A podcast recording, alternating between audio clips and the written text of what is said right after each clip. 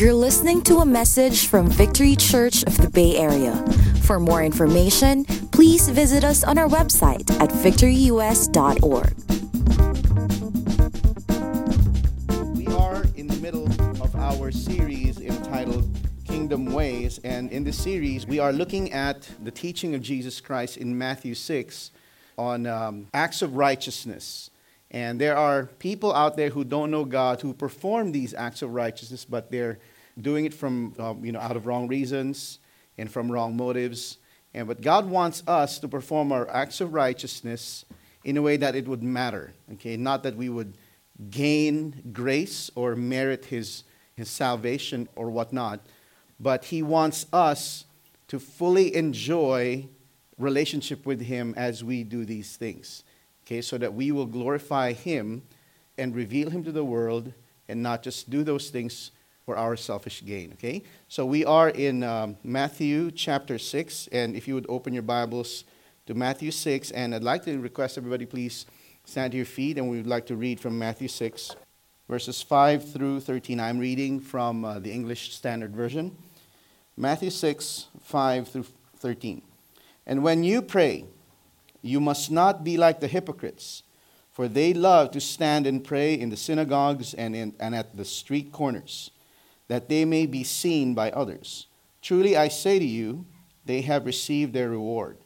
But when you pray, go into your room and shut the door and pray to your Father who is in secret. And your Father who sees in secret will reward you.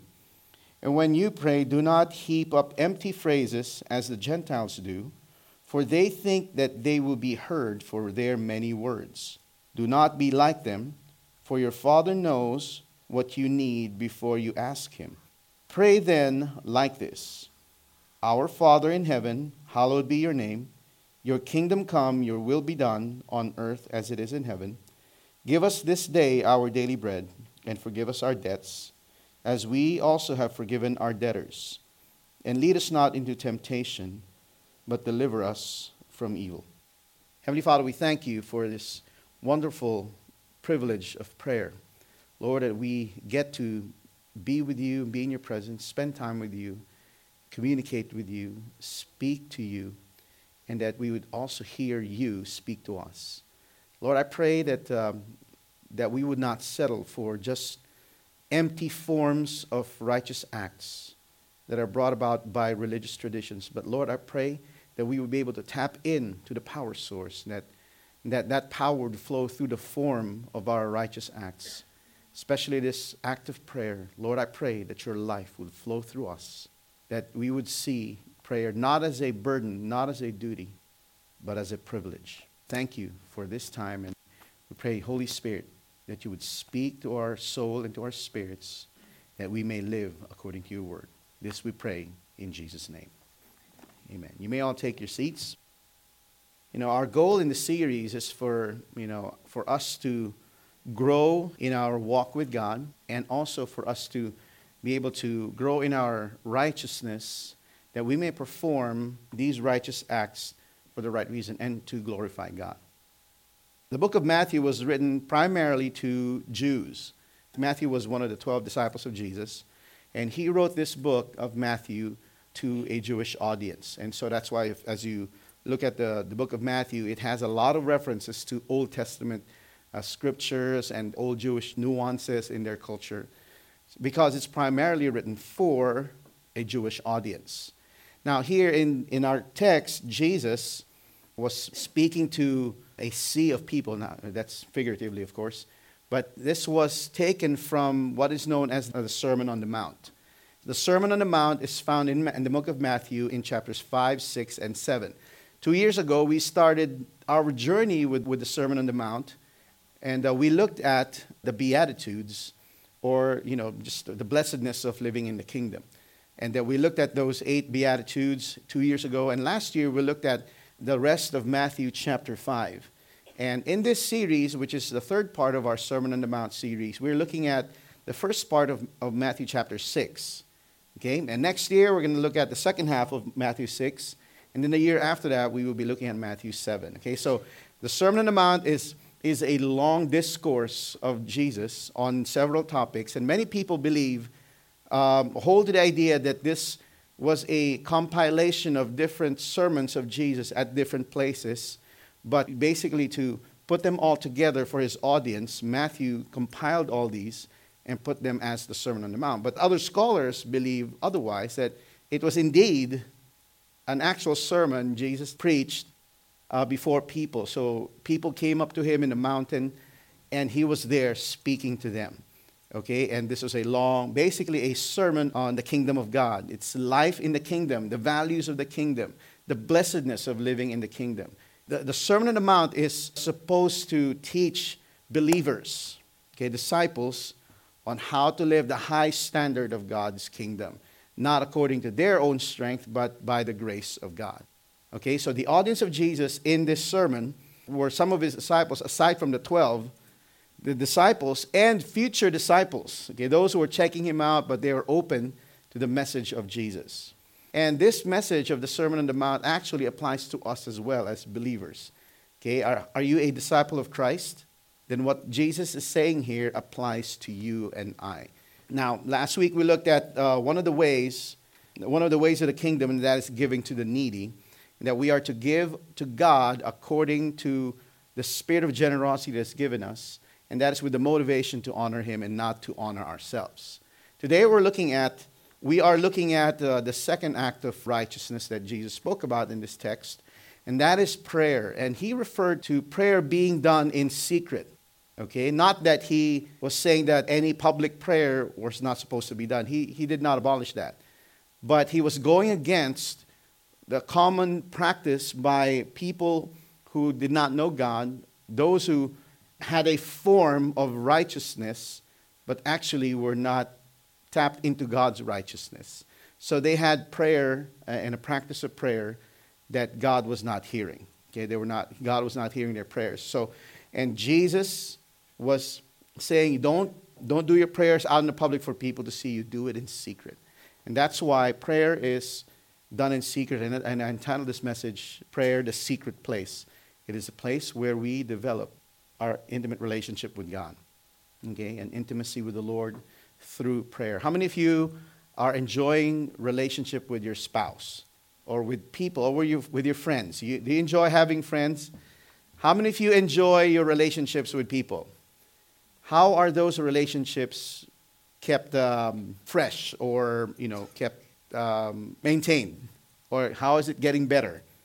It is through communication, right? And that's what prayer is. Prayer is communication. Prayer is communication with God. And it is an important part of the believer's life. Prayer is. And there are many Christian authors and thinkers all throughout history who spoke the necessity and of the importance of prayer. Okay? And let's look at a few of them. Philip Melanchthon, a German theologian during the time of a contemporary of Martin Luther, he was alive during the Protestant Reformation, and he said this: the greatest tragedy in life is not unanswered prayer, but unoffered prayer. Okay? Stormie Omartian, a more contemporary Christian thinker, she authored several books about prayer: The Power of a Praying Wife, The Power of a Praying Husband, The Power of a Praying Parent, The Power of a Praying Church, The Power of a Praying Nation. And all different books on prayer. And he said this: prayerless lives are powerless lives. Some of you already know this, okay? And some of you have heard these sayings before. Martin Luther, the accidental reformist, whom God used to spark the Protestant Reformation, said this about prayer: the less I pray, the harder it gets for me, and the more I pray, the better it goes. And Cecil B. DeMille, a very established American filmmaker who directed the Ten Commandments. How many of you have seen that old Ten Commandments? Charlton Heston. He was a filmmaker, and he said this: I have found the greatest power in the world is the power of prayer. Okay, so prayer is important, and it is widely acknowledged and widely practiced all over the world, even by non-Christians. Every religion in the world has a form of prayer or a prayer devotion, devotional kind of life. And most of these forms are ritualistic, basically. And they are more concerned with going about the externals rather than the internals. But there, are there prayers that God does not hear? And Jesus inferred to that in the text that we read, that there are kinds of prayers that God does not hear. Even if you offer those prayers, God won't hear those. And there are those kinds of prayers that God will hear and listen to. Okay? How do you know if your prayers are being heard by God? Actually, he hears everyone's prayers. He just doesn't answer everyone, because there are prayers that he does not answer. And we will see why. And we want to know how, what the right type of prayer that we can do, that we can have. And we want to have a prayer life that God accepts. And so the question I want to ask is this: how can we develop a lifestyle of prayer that pleases God? How can we develop that? How many of you want this? You want to develop a prayer life. Somebody once said, you will know the state of your soul and of your relationship with God by virtue of your prayer life, if it is existent or non-existent. Somebody else once said, praying man stops sinning, but a sinning man stops praying.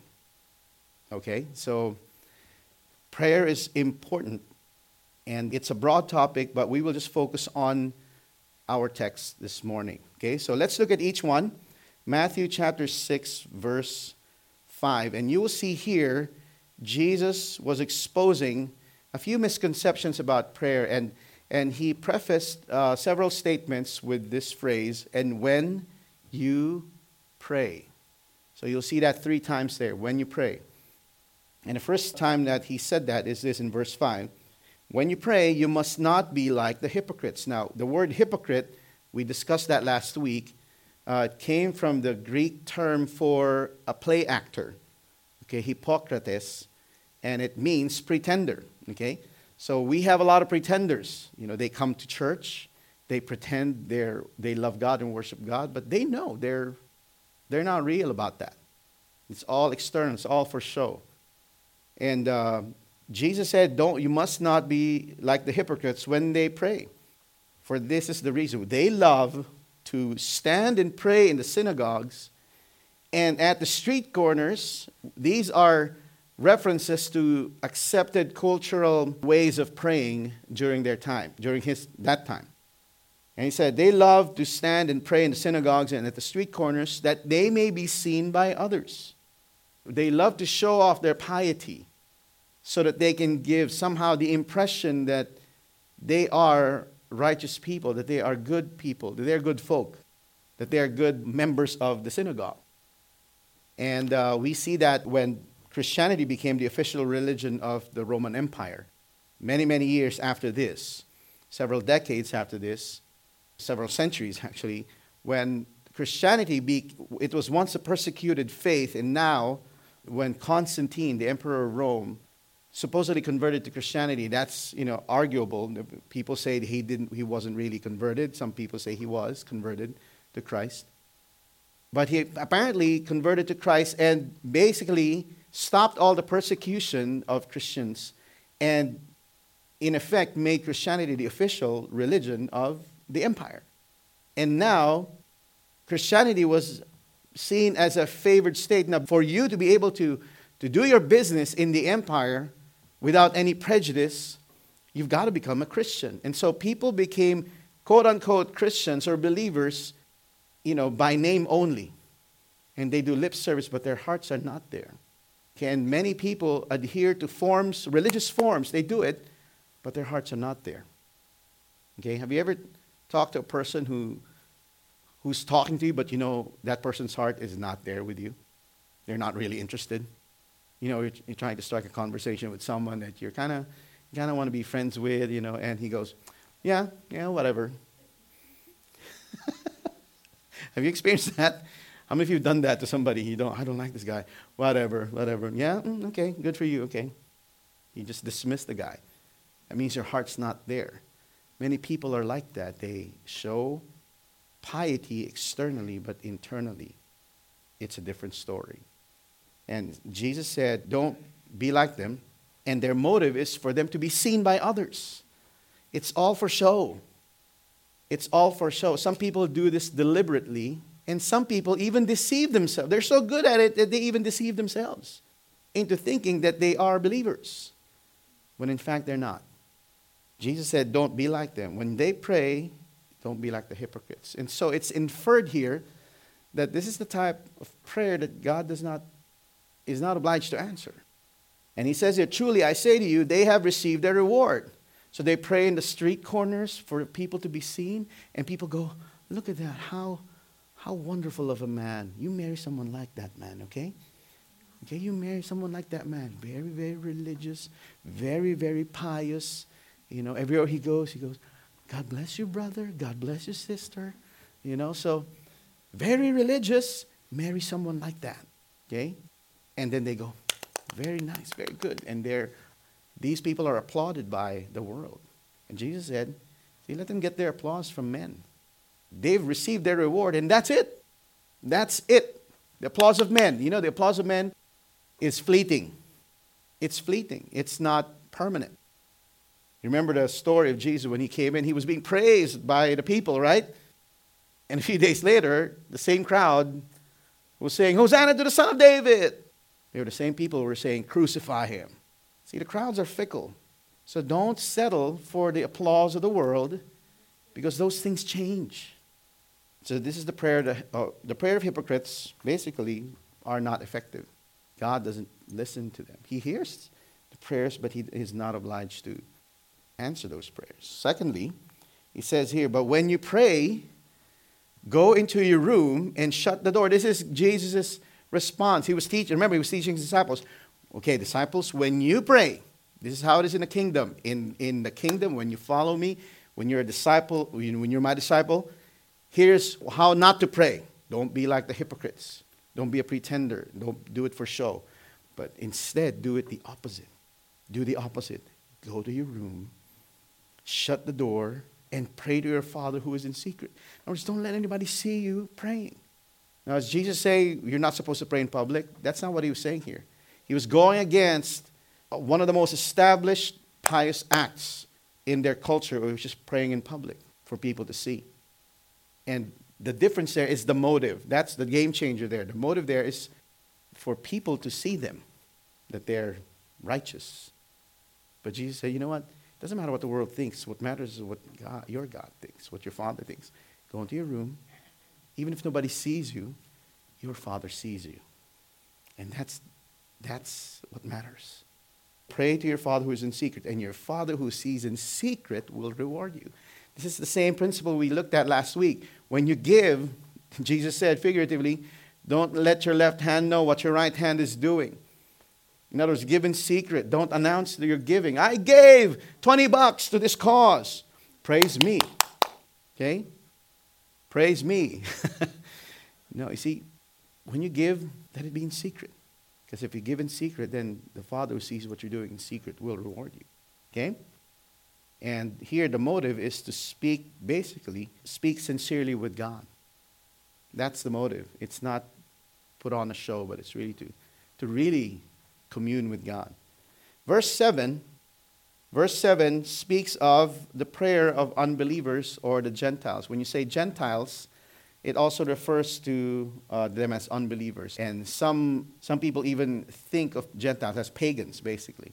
So the word Gentile, pagan, and unbeliever are interchanged. And verse 7 says that when you pray, do not heap up empty phrases as the Gentiles do, for they think that they will be heard for their many words. You see here, the first one, the hypocrites, their prayer is not heard by God because of wrong motives, right? The wrong motivation, the wrong reason why. Here, it's because of a wrong foundation, wrong thinking, basically. The wrong thinking. They think that by putting many words in your prayers, God will hear. Okay? I remember when I was new in the faith, very, very new. So my family have already kind of like accepted the fact that I had become a Christian. Okay, so during family meals, they asked me to pray. So I pray. Lord, thank you for this blessing. Thank you for this bounty. Thank you that you care for us, that you provided this food for us, to give us nourishment, and also for us to have a reason to be together and to celebrate. Lord, I prayed like that. I didn't pray the regular prayer. I even forgot the prayer I memorized. Bless this food and these thy gifts. I forgot, which we're about to receive through from thy bounty through Christ. And see, that's a memorized prayer. They thought that was how I was going to pray, so I prayed. And I remember there was a time we were praying. A friend of mine said grace, and he prayed. We were all hungry, and he prayed like for the longest time. We were like, and some of us were like, nobody's looking. He prayed so long. After he said amen, one of our friends said, "Brother, I think you didn't do your quiet time today." You just did your quiet time right there. You felt so guilty. You prayed so long. So I prayed that, and then I prayed. There was time I prayed long, and then my dad told me. And then one time he asked me to pray for the food, and so I prayed a very, very short prayer because, everybody was hungry. So, and then he told me as we were eating, you know what? It's a good thing you pray short. You pray shorter than your brother, because I have a half-brother who also is a pastor, of another church. He's not part of Victory, but he had become a Christian before I did, and he prayed for me to become a believer before I even met him. So, and then both of us became pastors, and then my dad said, your brother, when he prays, he prays so long that, all of us will have a tummy ache or something. But, prayer is really such an essential part of our lives. And when we pray, it's not about the number of words or the length of words. And sometimes people do repetitive words. And see here, when you pray, do not heap up empty phrases. As we look at the different translations of the Bible about this verse, it says here, do not babble like the pagans. There is a sense also of this phrase being said not just about the number of words that you put in there in your prayer, but also just repeatedly saying those things. I remember I kind of felt guilty, and so I grew up in the Philippines with my family's religion. I was pretty nominal, and I remember I committed something that I felt so guilty about, and it was one of the rarest times I went to confessional. I think I only went to confessional once or twice in my lifetime. I can't even remember. Because I don't like how it feels when the minister would say, do this. And so I was told for you to be forgiven, to be absolved of this, you've got to pray 10 of this memorized prayer, double of this memorized prayer, and pray the Our Father 10 times for you to be absolved and forgiven. And that's your penance. And so I prayed. Our Father who art in heaven, hallowed be your name, thy kingdom come. So it's memorized. So I even did it fast. I clocked it in record time. 10 of those. Surely God will forgive me now. And that's what these people do. They think that by heaping words or by repeating themselves in their prayers, they assume God will hear them and God is obliged to answer their prayers. How many of us pray like this? Sometimes we don't even examine the way we pray. We pray like this. Father God, Lord God, thank you, Father God, Heavenly Father, Lord. You spent 30 seconds saying, Father God, Lord, Heavenly Father, without even saying anything. And God goes, okay, move on. Come on, what is it that you're asking? Of course, he knows what we're going to ask. Some of us are guilty. Father God, Lord, Heavenly Father. You talk to Eman. Eman, thank you, Eman, that you are one of the most productive Eman Victory group leaders here. Eman in this church. Eman, that's annoying, isn't it? That's annoying.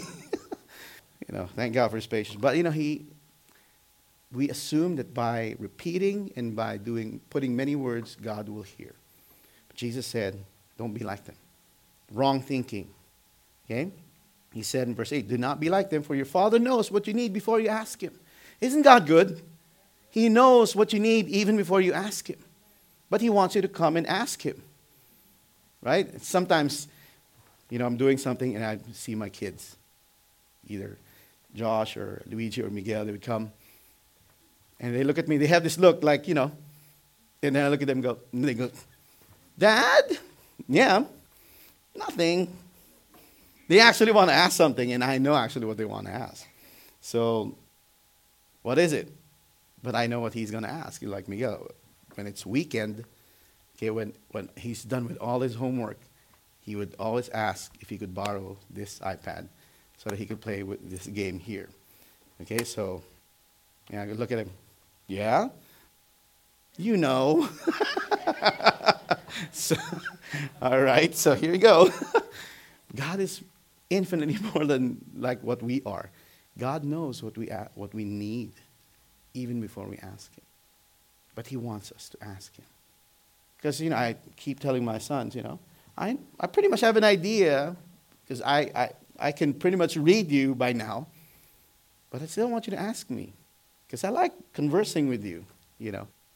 So God wants to spend time with us, okay? But here, wrong thinking will prevent us from enjoying that.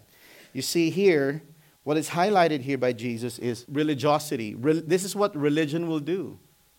It will make you think that by doing things for God, that you will merit his grace, his love, his mercy. And that, Lord, you know, I fasted one more day this year than last year. I fasted 4 days last year. I fasted the whole 5 days this year. And I passionately said, dare to believe. So I'm believing you. Okay? I asked you this in my prayer list, that this year I would marry, that I would meet Taylor Swift and eventually get married to her. You know, many times us Christians, we take these words of Christ and we say, whatever we want. Yay! Lord, give me $10 million by next week, okay? I believe. I'm even going to fast this whole week for that. $10 million. So that I can look good. I can buy my Maserati. I can buy my dream house. And I can buy my family whatever they want.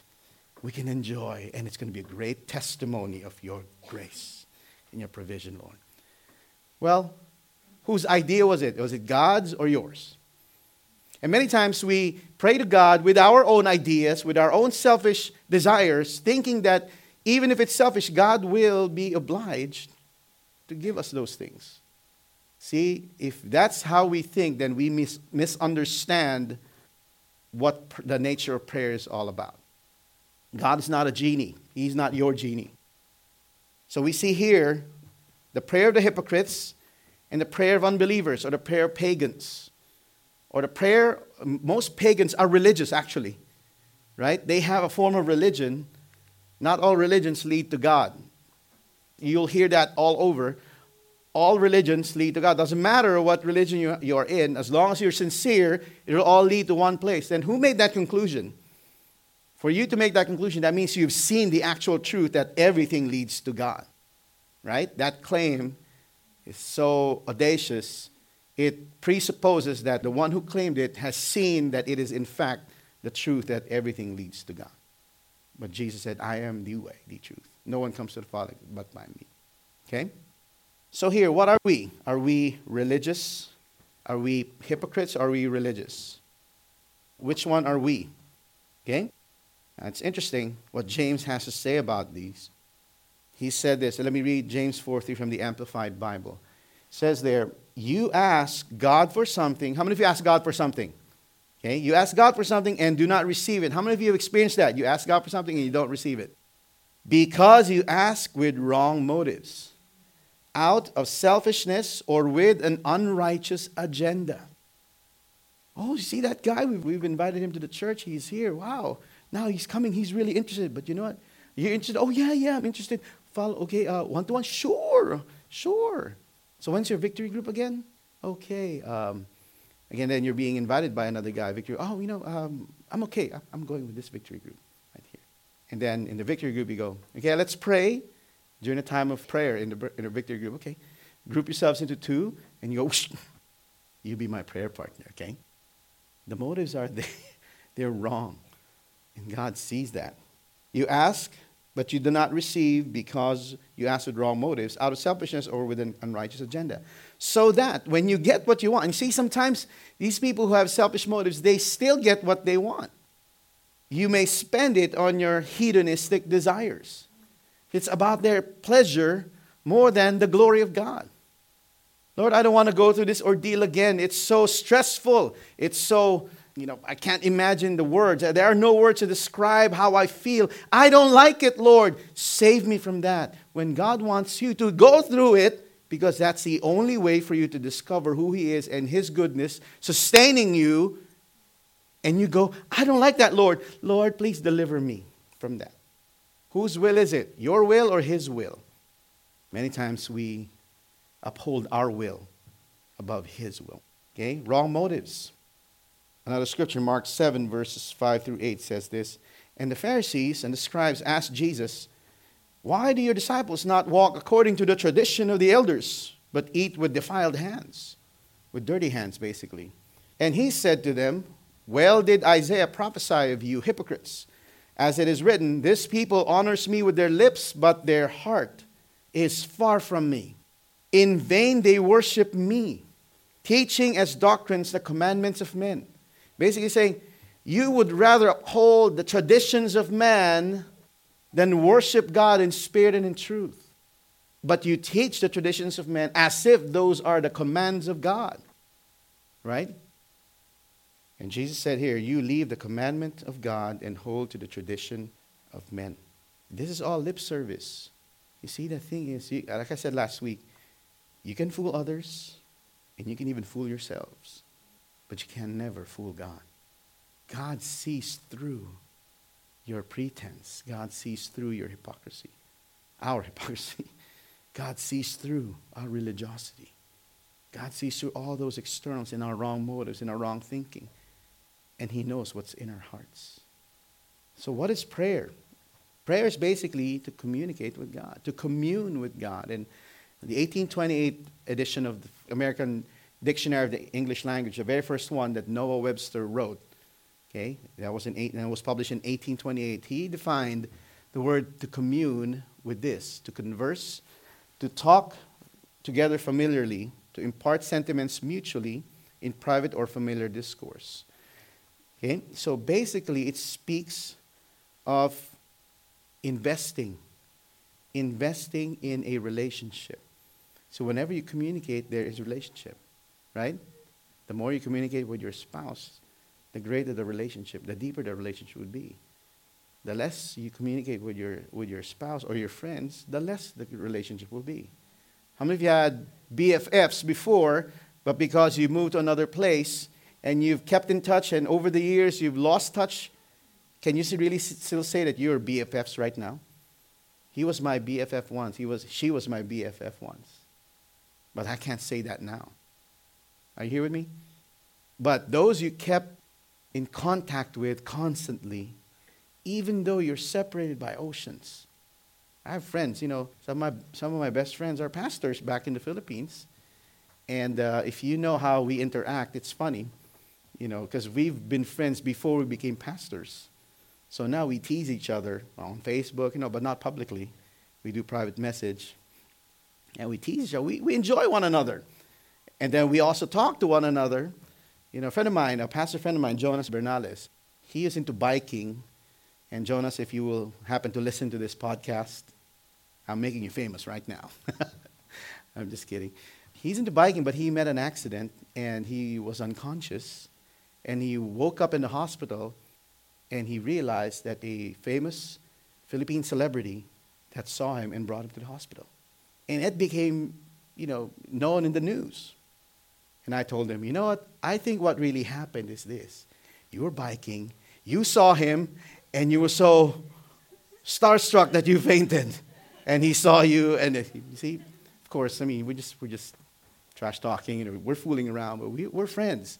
You see, even if we're separated by an ocean, we keep in touch and we always check on one another. And that's why we are still friends. We are still, our relationship is great. Not like before, we could see each other every day. But it's still, we're making that effort. And you see, when you value God, you will not find time for Him. You will make time. See, Jesus speaks of prayer as to be done in secret. And the secret place, okay, the secret place is where we encounter God's presence, His love that stills all our fears, His mercy that assures us that we will not be rejected. His grace that floods our soul to the point that we are accepted and we know and we are going to enjoy this life, even if we're not perfect. Are you here with me? Are you tracking? It is a place, the secret place of prayer is where we learn to depend on God and ask for His grace. It's the place where all our fears are stilled.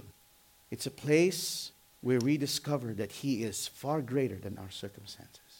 The secret place of prayer is the place where we would see all our troubles.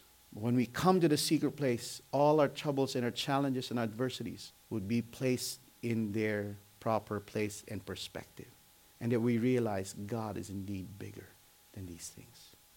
The secret place is where we are transformed into His likeness. That's the place where we commune with Him. We become what we behold. So it's not about saying the Our Father 25 times.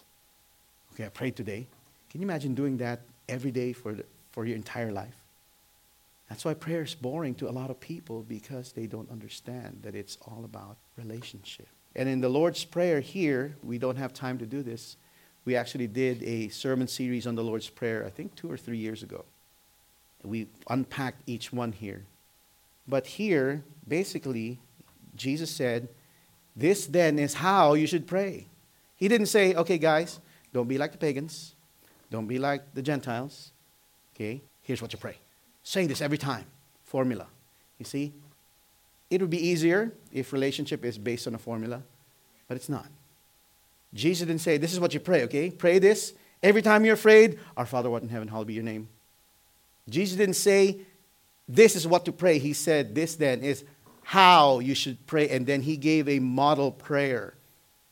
And it's interesting that in this model prayer, He emphasized first that when you come to God in prayer, the first thing you need to be focused on is God and what He is doing.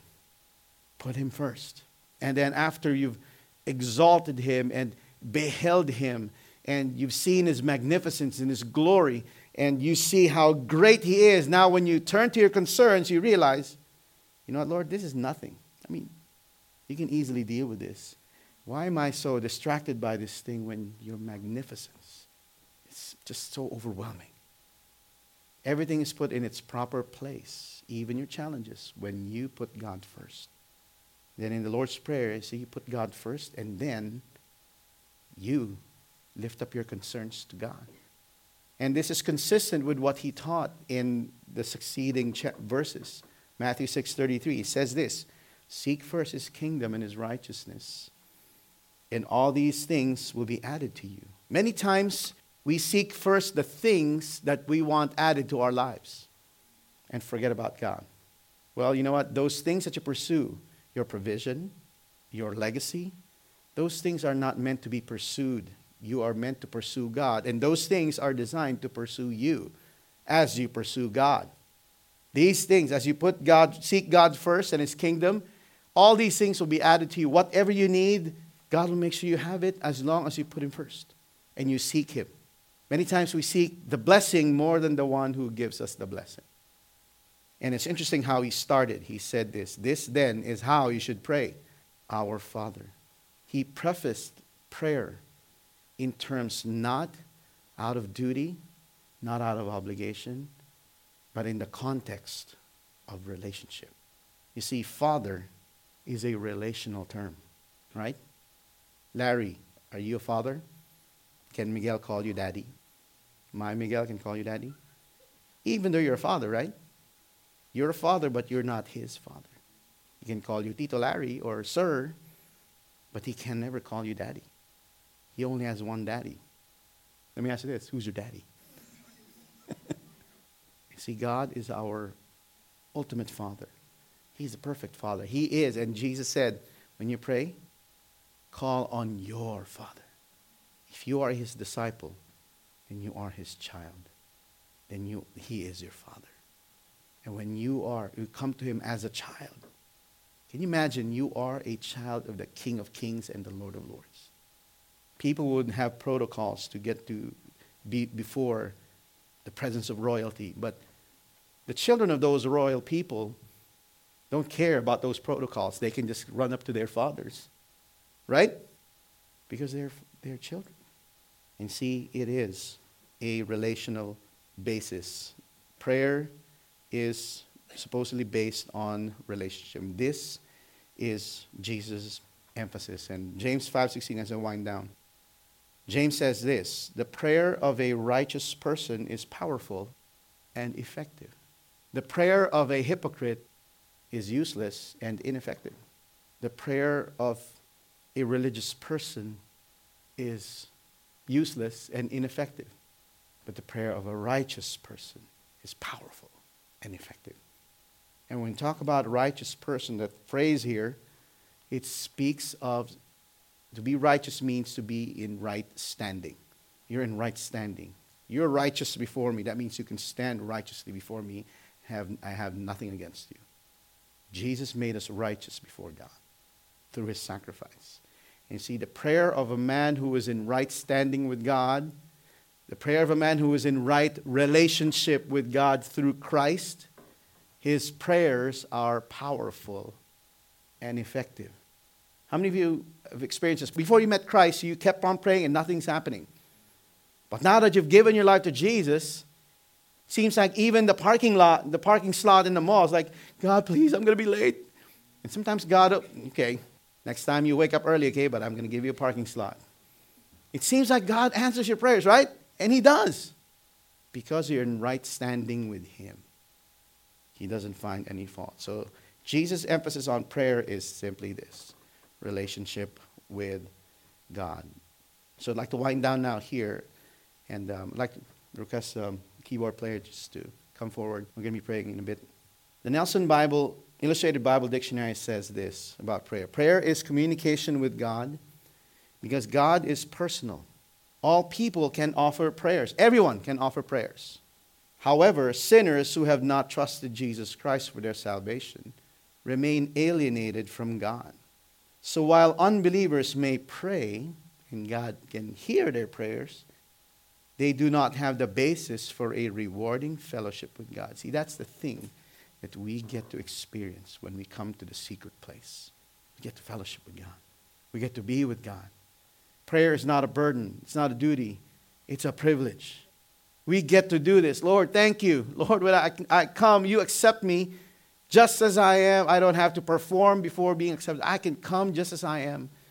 And you accept me, and I'm in your courts. And I enjoy this benefit, this privilege of being with you. And I can hear your will. I can hear you speak to me. And I can speak with you without having to be afraid of you striking me down. Lord, I have confidence to come into your presence. Lord, what a privilege. What an honor. What a benefit. It is a high privilege. We don't have to pray. We get to pray. Let me say this. If Jesus gave his life for you to save you, and then you just mistreat him, you are treating his precious gift and the privilege he has given you with contempt. You're treating it with contempt. He has saved you, and all you can do is, Jesus, I'll just go my own way. I'll find my own way. I'll discover my way, and eventually if I find you, then so be it. But right now, let me do what I want. Let me discover what I want in this life. That's a dangerous, dangerous thought.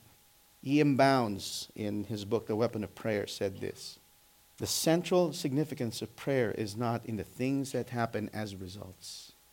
It's not in the answered prayers, okay? But the significance is in the deepening intimacy and unhurried communion with God that you experience at his central throne of control in order to discover a sense of a need from God, in order to call on his help to meet that need. It's not about just coming up with a list. Okay, Jesus, here you go. My prayer time today, here's my list, my prayer list.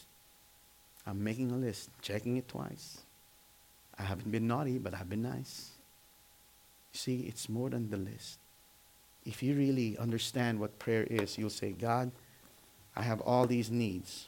For example, I have all these needs, Lord. It's in my list, but as I'm in your presence right now, those things, they're not going to matter.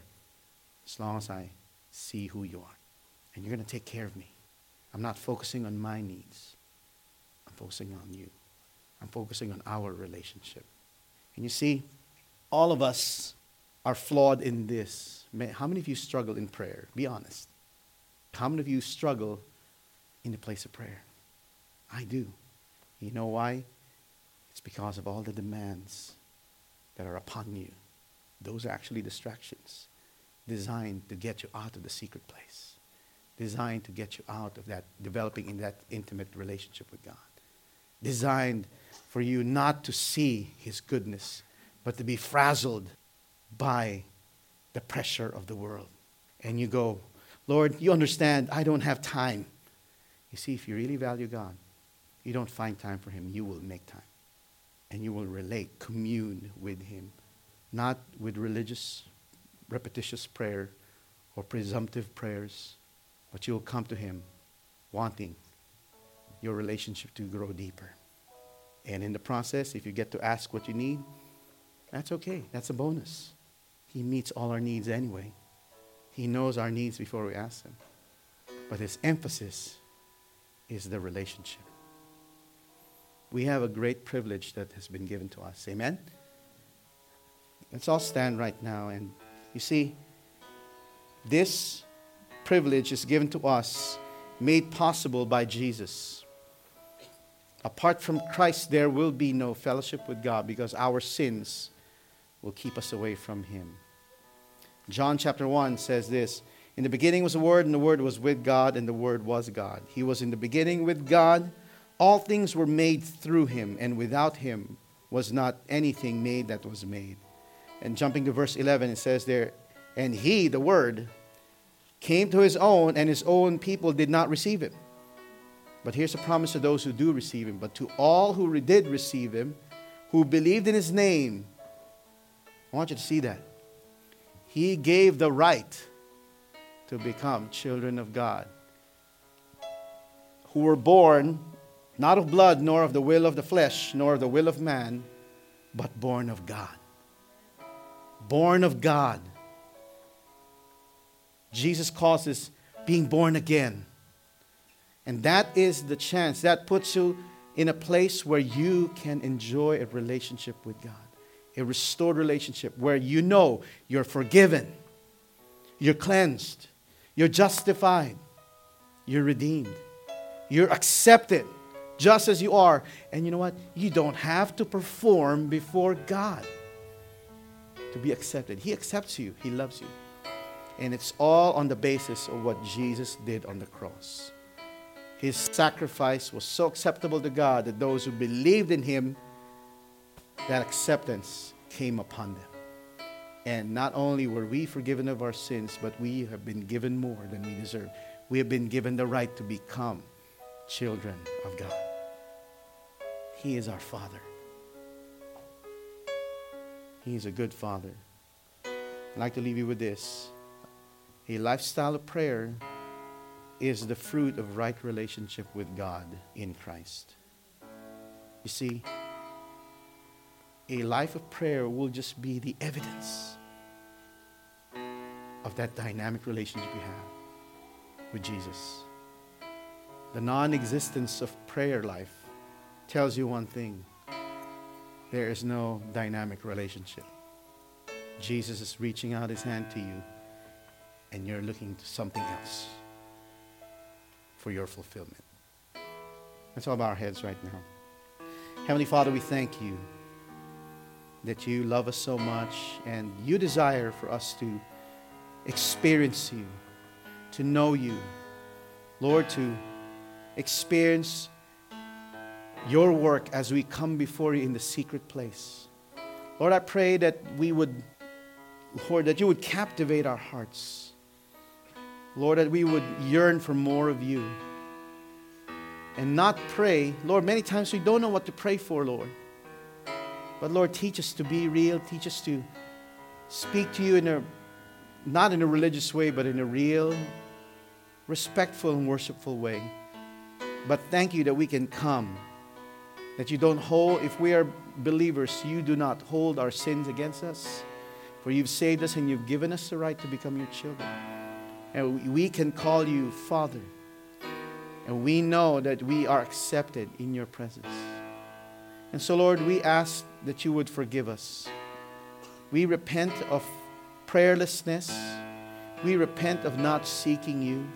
We repent of allowing the distractions of this world lead us away from a dynamic relationship that we can grow in.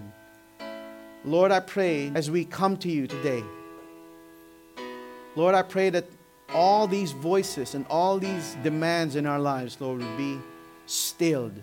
Lord, that today we would experience what the Scripture says. Be still and know that you are God. Lord, right now we just come before you and we lay aside and we lay down all our cares, our worries. Lord, your word says to even cast our cares upon you. Lord, we cast our cares, we cast our anxieties, we cast our worries even now. These things have distracted us for far too long. And we've allowed the world to lure us away from you. And Lord, we repent. If that's you right now, let's all bow our heads and close our eyes. And if that's you, saying, Pastor, I want to repent. I want to repent right now. I can pray for you, but you have to take responsibility over your own actions. And repent right now. And say, Lord Jesus, I repent of prayerlessness. I repent of not seeking you. Lord, it's not about how good of a prayer I make. Lord, I repent of discarding the grace for me to pray. Lord, the grace is always there, but many times I'm distracted. Lord, I repent of that. Lord, I repent of fixing my eyes on the thing, on the cares of this world, or even my own desires. I repent of pursuing material things in this world and not pursuing you. Lord, the grace is there for us to commune with you, but many times we neglect it. Lord, I repent of that attitude. Those of us who need to repent of that, Lord, we repent of that attitude of not seeking you. Lord, when we don't seek you in prayer, we are telling ourselves that we don't need you in our day.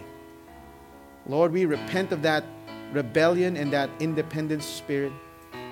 And we come before you. And we thank you that as we confess our sin, you are faithful and just to forgive us.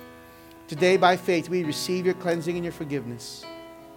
And we ask, Lord God, that you would open our eyes to see the grace and the open door that's always before us, and you inviting us to come in to the secret place with you. Lord, I pray for your grace to flood our hearts. I pray for a revival. Lord, would you revive us? Would you revive us today, Lord? Revive us, revive our hearts, Lord God, with passion for you. And we lay aside all our cares and our worries, all our anxieties, all our desires. And we put you in the center of our focus. Jesus, take your place once again. And Lord, lead us out of this pit so that we may enjoy, Lord, fellowship with you and an intimate relationship with you. Lord, develop a strong prayer life. Lord, I pray that you would grant us the grace to rearrange our schedule and our priorities so that, Lord, we would not make time for you. We would not find time for you. We would make time for you. We want to put you first, Lord, and we want to honor you. We value so much, Lord, that we want to reorganize our life and our priorities so that you will be first in our lives. Thank you for the grace for us to come and to pray.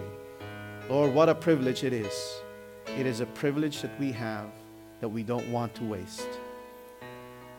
Lord, thank you for calling us to this high privilege that we get to be with you. Lord, we thank you for your forgiveness and your cleansing, and we thank you for reviving us once again. This we pray in Jesus' name.